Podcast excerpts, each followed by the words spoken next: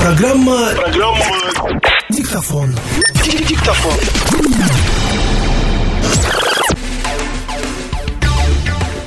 День добрый. Это программа «Диктофон». Программа об интересных людях из Крыма. И сегодня у нас в гостях профессор Владимир Казарин, ректор Таврического университета с офисом в Киеве. К сожалению, да, с офисом в Киеве, а не в Симферополе, потому что университет выехал на материк после аннексии Крыма. А Владимир Павлович расскажет о своем отношении к тому, что происходит в Крыму сегодня, выскажется по поводу русского мира, как настоящий русский человек, как он сам себя характеризует, и немножечко расскажет о том, чем отличаются система образования в Украине и система система образования, которая сегодня строится в Крыму. Ну а прежде чем мы перейдем непосредственно к беседе, хочу рассказать о нововведениях в программе «Диктофон». Теперь наша программа выходит не только на сайте Левый берег в блогах, не только э, на ресурсах SoundCloud, PodFM, Mixcloud. Теперь у нашего проекта Диктофон есть собственный сайт диктофон.org.ua. Там не только подкасты, там каждый день появляются интереснейшие новости о Крыме, о жизни крымских переселенцев, в общем, обо всем, что может заинтересовать крымчанина. Я бы сказал, что это такой крымоцентрический сайт. Что ж, не буду больше томить вас в ожидании. Владимир Павлович Казарин, милости просим. Давайте начнем с того, что вы вообще профессор-русист, да, пушкинист. Да. И вот э, казалось бы, что э, российские флаги над Крымом, это для вас э, ну, должно быть что-то родное. Пришел русский мир, русский язык, вы сам профессор, который русским языком профессионально занимается. Что вас не устроило? Почему вы не восприняли эту систему? Ну, во-первых, вот этот русский мир в том понимании, в котором его сегодня формулируют, он представляет собой полный разрыв с традициями русской культуры в их полном истинном значении слова. У Пушкина за полгода до смерти написано известное стихотворение, известное школьное. Эм, и в этом стихотворении у Пушкина есть замечательная такая строфа «Слух обо мне пройдет по всей Руси великой, и назовет меня всяк сущий в ней язык, и гордый внук славян, и фин, и ныне дикой тунгус, и друг степей калмык. То есть по Пушкину он как раз не хочет, чтобы его, например, читали только на русском языке, и все идите, извольте выучить русский язык, идите, читайте меня на русском языке. Он как раз говорит о том, что э, Русь может быть великой только до тех пор и только тогда, когда она сохраняет все эти языки, и когда э, калмык может его прочитать по-калмыцки, тунгус по-тунгусски, там фин по-фински, и вот это и есть пушкинское, и я думаю, э, смею думать, мое понимание э, русского мира. Ведь величие и э, многозначность России, ее гигантское влияние в мире – в советское время потом уже подорванная, потому что мы от этой политики отказались, состояла в том, что она была страна, вот как Америка, открытая всем, принимающая всех. Ну, мы с вами крымчане. Пожалуйста, чешское переселение в Крым, эстонское переселение в Крым, э, латышское переселение в Крым. Вот там э, в Крым немцы переселяются, вот там еще что-то. То есть это страна, которая принимала в себя, как, как США, в ее героический период тоже всех, кто э, был не свободен, кто искал какой-то другой жизни. И в этом смысле посмотрите наших классиков. Э, Пушкин с его негритянской кровью, Лермонтов с его шотландской и татарской кровью, Герцен наполовину русский, наполовину немец, Василий Андреевич Жуковский, отец русский, незаконнорожденный, матушка пленная турчанка, взятая в плен под э, эм, Бендерами, э, Кюхельбекер, люди вообще со странными фамилиями, Беллинсгаузен, Крузенштерн, там, э, всякие там другие. И э, целый ряд э, главных основополагающих на разных этапах проблем этой страны э, решали э, очень часто люди люди как раз ну, не русской этнической принадлежности. Ну, например, ту же, ну, я отрицательно оцениваю это явление как раз Путин и всю роль, которую он сыграл в тех событиях. Эту проблему решал э, крымско-татарский э, князь Юсупов. Никто из русских дворян не решился взять на себя эм, тяжесть и ответственность, ну и некоторую неблагодарность этого дела. Он, как бы, чтобы освободить Россию от этого явления, вот взял на себя исполнение этой, ну, не очень такой приятной миссии. Вот в этом смысле эм, эта Россия, она и великая, и этот русский мир, он открыт всему миру, он вбирает в себя все миры и уважает все миры. А то, что сейчас мы а, а потом, а потом началось. Н- Мы, э, значит, э, и это шпионы, и вот это шпионы, и на национальные шпионы, и вот эти предатели, и вот эти предатели. Мы стали в чужом глазу видеть соринку, не желая увидеть бревно в своем собственном. Ну, та же история, например, с крымскими татарами и полемика по поводу того, а какую роль они сыграли во время Великой Отечественной войны. Крайняя точка зрения, что они все коллаборационисты, и даже есть некоторые исследователи, которые говорят о том, что их не выселить надо было, а надо было всех расстрелять за коллаборационизм и все остальное. Тогда возникает вопрос, а куда девать 9 героев Советского Союза, которые дали крымские татары? Ни одна этническая община Крыма не дала такого количества героев Советского Союза. Это мало. У них еще 5 или 6 полных кавалеров э, солдатской славы. Они приравниваются, вы знаете, к героям Советского Союза. То есть в общей сложности у них получается 14 или 15. Не русские Крыма, не украинцы Крыма, не евреи Крыма, никто там, поляки, кто угодно, не дали такого количества ну, самых титулованных как бы воинов-героев началось крушение основ этого мира. Человек с иностранной какой-то странной фамилией не наш человек. Человек, эм, читающий на каких-то странных языках и говорящий не наш человек. То есть это советская такая Вот, традиция. да, началось, мы, мы страну вычищаем, нам всякие Беллинсгаузены, всякие Крузенштерны и всякие там прочие там Кюхельбекеры нам не нужны. В результате мы к чему пришли? А, с Кавказа Чурка, а, из Средней Азии там такой секой не хочу эти нехорошие слова повторять, там, эм, значит, там, крымские татарин, а, там, э, эдакий, розетокий. Вы посмотрите галерею великих людей этой страны. Вы, э, Карамзин когда-то говорил, поскреби русского, найдешь татарина, и это не какая-то там фраза иносказательная, это прямой императив. Тургенев Иван Сергеевич. Фамилия обкаталась, как камни в море, и она такое, такая вся гладкая. Но если профессионально взглянуть на нее, она же, конечно же, тюркская эта фамилия. И Иван Сергеевич об этом знал и всегда этим гордился, и никогда от этого не отказывался. И без понимания этого, например, нельзя понять его роман «Отцы и дети». Потому что в «Отцах и детях» два главных героя. Один Базаров, Базар на тюркском – это воскресенье. И это один носитель русской фамилии тюркского происхождения Базаров, а другой Павел Петрович Кирсанов. Ну, по поводу Кирсанова, наверное, ничего объяснять нам с вами, крымчанам, не надо. И у Тургенева в романе «Отцы и дети» проблема будущего России, что ее ждет, каким путем она пойдет, этот диалог ведется двумя русскими людьми, тюркских корней, Базаров и Кирсанов. Он это сделал, конечно же, сознательно. Он это сделал, конечно же, специально. И он понимал, что без этого гигантского тюркского элемента, который или, или выводит Россию на гигантские пространства тюркского мира и вот этого громадного исторического евразийского простора и делает ее там своей, родной, принимаемой, потому что она им родная, а они ей родные. Без этого у нее будущего нет. Сегодня она ко всему тюркскому. Чурки э, такие, такие, такие. И в итоге она скоро до размеров московского княжества сожмется. Это никогда мне не было близко. И в моем понимании э, те же там форумы русистов, которые мы проводили в Крыму, начиная с 2001 года, за первый из которых меня сняли из проректоров, потому что Багров перепугался, там, что министерство будет наказывать. К нам приезжали ученые из 15 стран, включая Китай. Вот так мы понимаем это все. Это мы, принадлежащие всему миру, и мир, принадлежащий нам. Не подчиняющие, не захватывающие, не оккупирующие, не заявляющие свои личные права, а со всем уважением ко всему этому относящиеся и рассчитывающие в ответ на такое же уважение с их стороны.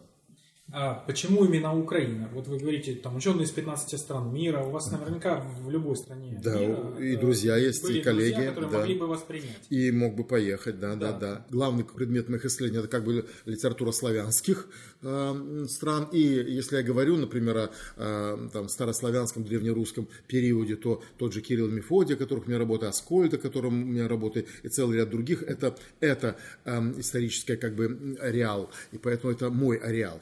Э, во-вторых, я э, с Украиной связан очень э, давно. Ну, во-первых, я связан с ней э, корнями. Я настоящий русский человек. У меня отец Вологодский, Отец у него вологодский потомственный там крестьянин, а мама, значит, моя бабушка, мама моего отца, она полька.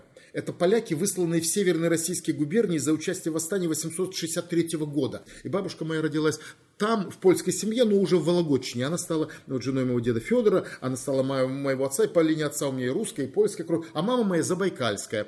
А там бабушка, это винницкие украинцы, пересланные туда по э, Столыпинским реформам э, осваивать эти земли. И э, украинская речь с детских лет для меня родная, когда на лето меня отдавали этой бабушке или этому дедушке, она говорила по-украински из детских лет, она вот как родная все во мне звучит, я на нее реагирую, как будто бабушка со мной разговаривает.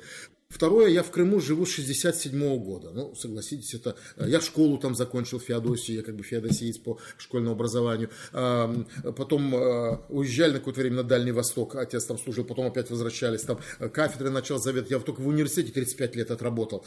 Поэтому когда туда приехал в школу в 67 году, в школе говорят, что украинский язык, а вы сын военного, вот вы можете его изучать, можете не изучать. Такое было в советское время порядок. Дети военных могли не изучать. Вот прихожу домой, отцу говорю, вот там в школе сказали, что я могу не изучать украинский язык. А он говорит, попробуй мне только не изучай. И иди и учи. Везде, где живешь, должен уважать людей и разговаривать с ними на их языке, и будешь изучать. И я изучал, я э, стихотворение выученное. Тогда у нас была Ольга Ивановна Хоменко, великолепная учительница украинского языка. Ольга Ивановна. Краину з краю в край проходили з боями, червона танув снег пожежах баррикад, и гром молодым катился над нами. Это вот все, она нас тогда этому учила. И, наконец, еще одно. В советское время Украина и Киев были таким своеобразным славянским Парижем. Здесь можно было то, что нельзя было в Москве и в Ленинграде – я сюда приехал докторскую защищать в 86 году, где я доказывал, что Гоголь романтический писатель. И «Мертвые души» — это романтическая поэма, никакой не социальный роман. Это нельзя было защитить ни в Ленинграде, ни в Москве с их такими жесткими установками. Меня там обругали, там всякие рецензии написали. А здесь у Нины Евгеньевны Крутиковой Институт литературы я это защитил, приняли. Сегодня все об этом говорят, что Гоголь романтик. А в 86 году какие нападки мне пришлось пройти. Мало того, э, сама Крутикова первая написала монографию «Горький и символисты». Как это так? Пролетарский писал, вы что? А она это написала и напечатала. У нее была первая диссертация по Волошину в Институте литературы. Москва еще боялась касаться этой темы. А у Крутикова уже э, написал этот э, Куприянов Игорь и книжку издал первую о Волошине. У нее первая диссертация по Грину была в Институте защищена. Вы понимаете, вот в этом смысле внутренняя какая-то определенная оппозиционность, она сказалась в том, что они брались за темы и поддерживали, которые официозно как бы не очень приветствовались. Для меня это родная страна. Э, в ней много проблем, много противоречий противоречий, много всего, но есть какой-то дух свободы, э, уважения этой свободы, признания за другим права на эту свободу и готовность поддержать эту свободу.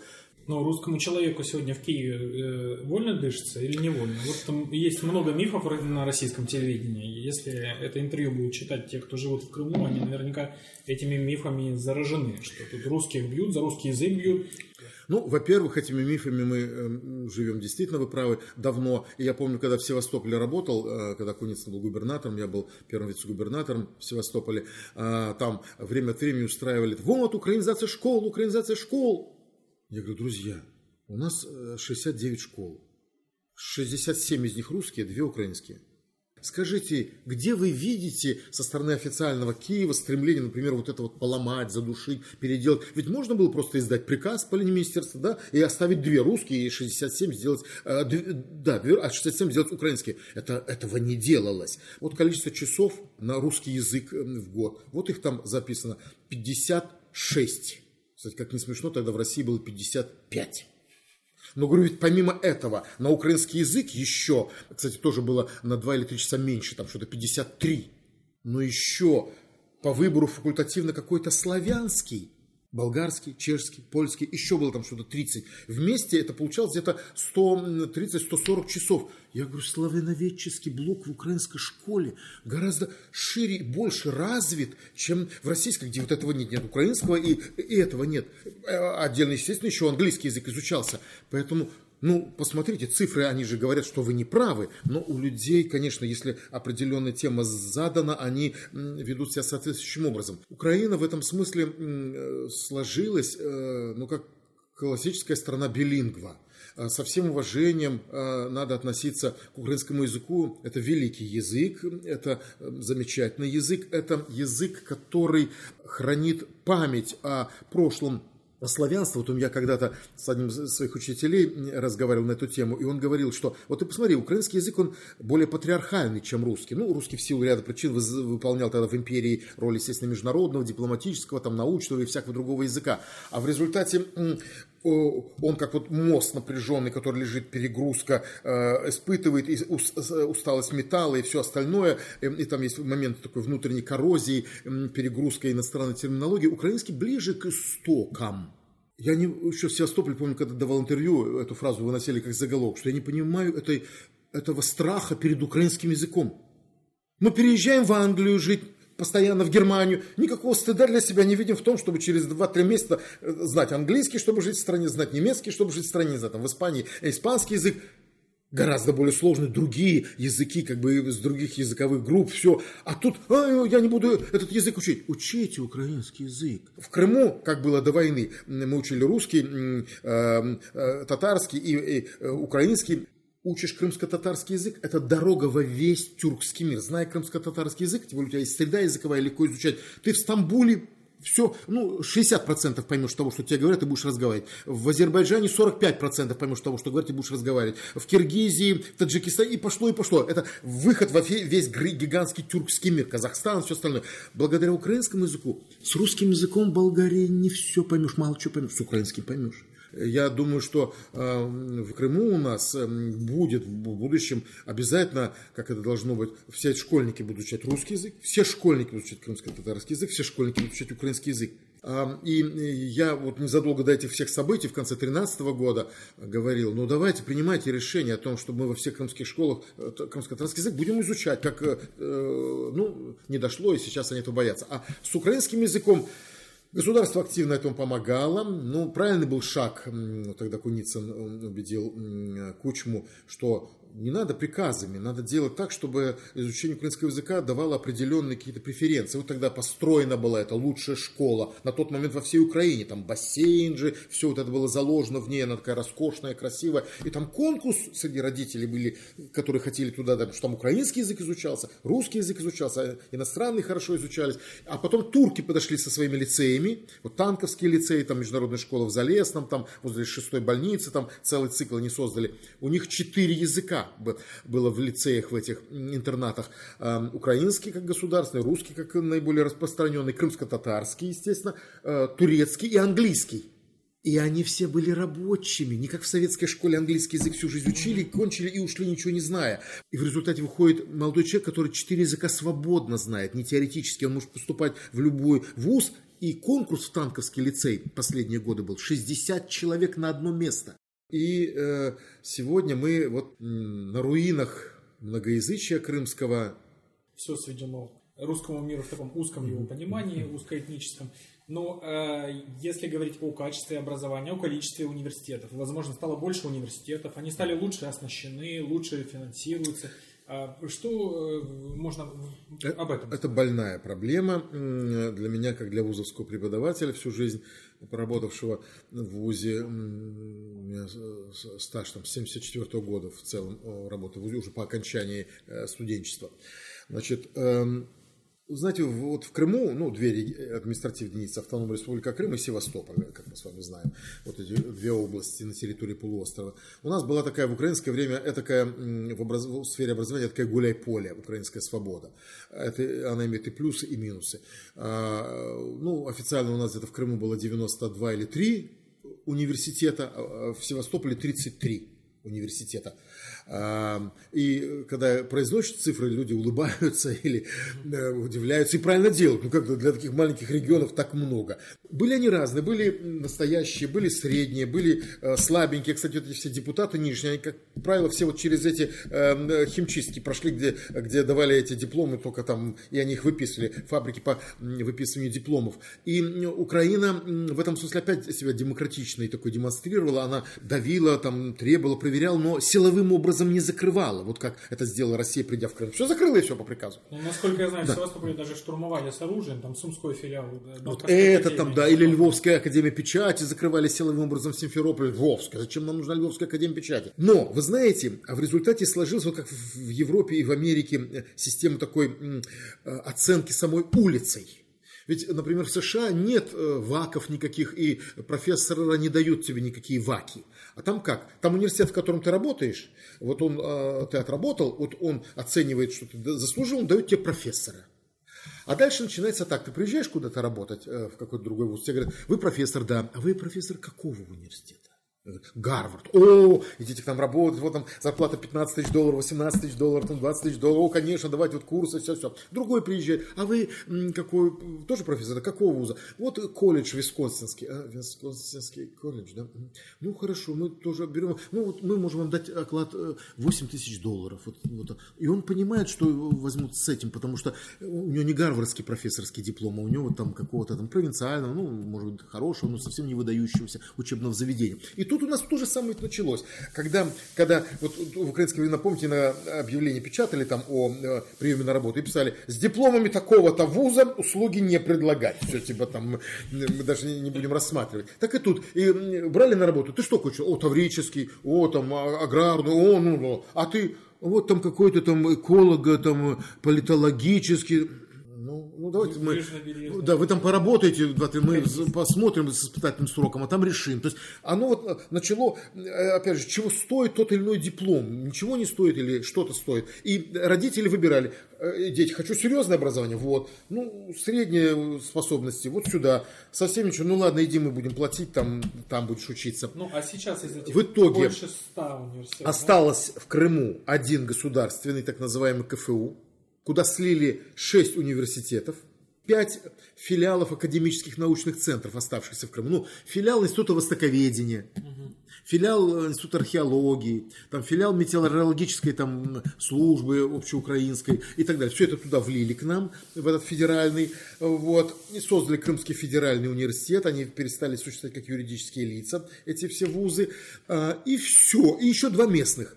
В Севастополе там один туда слили и это, приборку, и ядерный, и Севастопольский городской университет, там все, что было, вот, слили в этот один.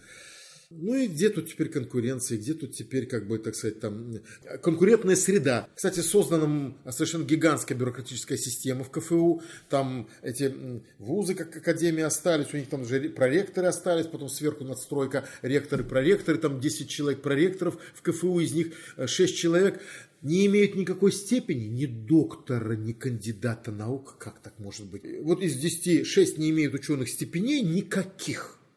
Это вообще невозможно нигде, только у нас это возможно. И плюс у них, они ни одного дня не работали в ВУЗе, а пришли и сели проректорами. Ну, наверное, хорошие люди просто. Да, это отставная замминистра финансов, замминистра транспорта, бывший зампрокурора Симферополя. Вот всех, кого сбитые летчики выбрасывали, а вот туда давайте их в проректор. Хорошие люди. Пусть они посидят вами поруководят. И вот они садятся и руководят. Когда первый раз все это произошло, когда объединялось, уже тогда первая волна как бы такой определенной миграции. Часть преподавателей уехали, сразу не захотели работать, э, часть студентов поднялись, поехали, причем в самые разные вузы, от Днепропетровска до Львова. А, а теперь вот сейчас вторая волна начинается, потому что поняли теперь окончательно, что диплом, который они получают, э, можно сказать, даже в России не очень признается. Потому что вот есть целый ряд случаев, когда едут в Сибирь или куда-то, какой-то Крымский федеральный, что за федеральный? Что-то у нас в списке вузов этого нет. Там что-то не доделали, и он как-то такой полу, полу такой, получается, признаваемый.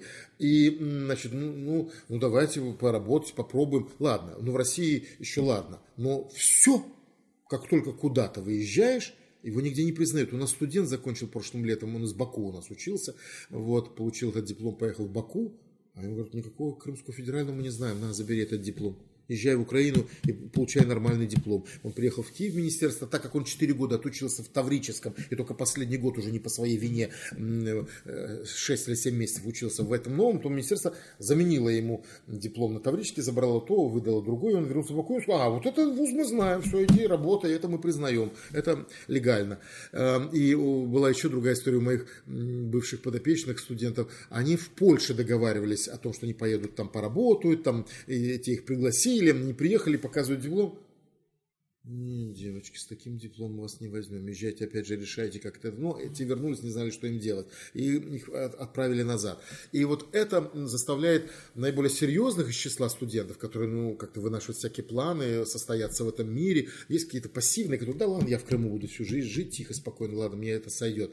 Эти вот более активные, часть из них, те, которые или настроены там, допустим, пророссийские, или у них там родственники именно в России, где мне есть жить и так далее. Вот они стараются перевестись на четвертом, пятом туда, чтобы получить диплом какого-то российского вуза. Ну, российские дипломы признаются, правда, сейчас тоже такое началось отношение к российским документам в мире прохладно из-за всех этих событий, но все равно это признается.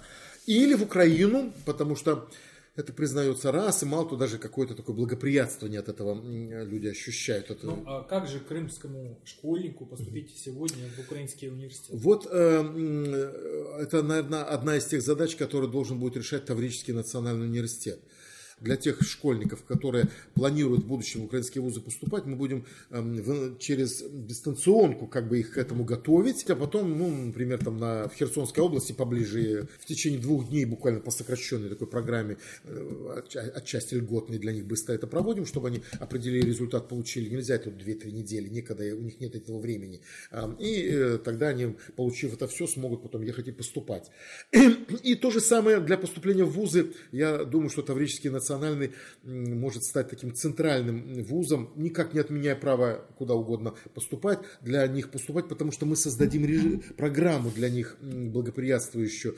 Мы понимаем, что довольно большое количество крымских школьников не могут уехать сюда, поступать ну, на очной основе. Море причин. То есть какое-то вахтовое обучение будет заочное? Вот э, в мире получило большое развитие дистанционное образование. И мы хотим э, э, у нас это, э, изучив этот опыт, внедрить для того, чтобы студенты, оставаясь там, даже учась в том же КФУ, параллельно через компьютер начали учиться у нас, выполняя и контрольные, и все остальное под нашим контролем, потом выезжая, например, для каких-то так итоговых как бы таких вот сессий на короткое время. И мы будем давать им возможность получать, находясь в Крыму, украинское образование и украинский образовательный документ. То есть пока что очного образования нет, нет, нет, и, нет, и само собой очное. очное тоже, да. Вот мы планируем весной, э, как и все вузы, э, осуществить первый набор. Ну, опять же, это не только для крымчан, ради бога, и для э, других студентов, те, которые пожелают. Но я внутренне убежден, что мы состоимся как вуз. Но для этого надо много и трудно работать. Программа... Программа... Диктофон.